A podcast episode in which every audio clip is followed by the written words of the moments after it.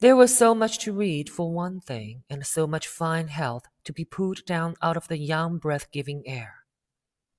I bought a dozen volumes on banking and credit and investment securities, and they stood on my shelf in red and gold like new money from the mint.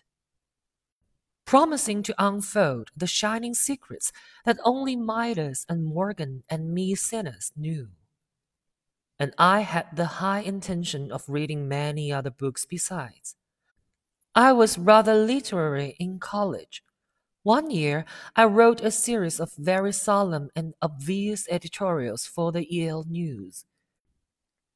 And now, I was going to bring back all such things into my life and become again that most limited of all specialists, the well rounded man.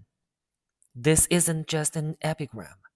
Life is much more successfully looked at from a single window, after all.